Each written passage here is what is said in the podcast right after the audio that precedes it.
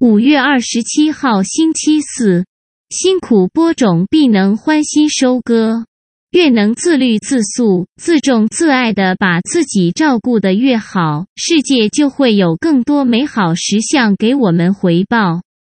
辛苦了，每个灵魂都不容易，不论是坚持还是固执，至少很努力的走到这里。不过，我们仍然没有本钱松懈下去，给自己欢庆一下下，记得这个甜美果实，继续往下一个美好旅程坚定出发。啾咪。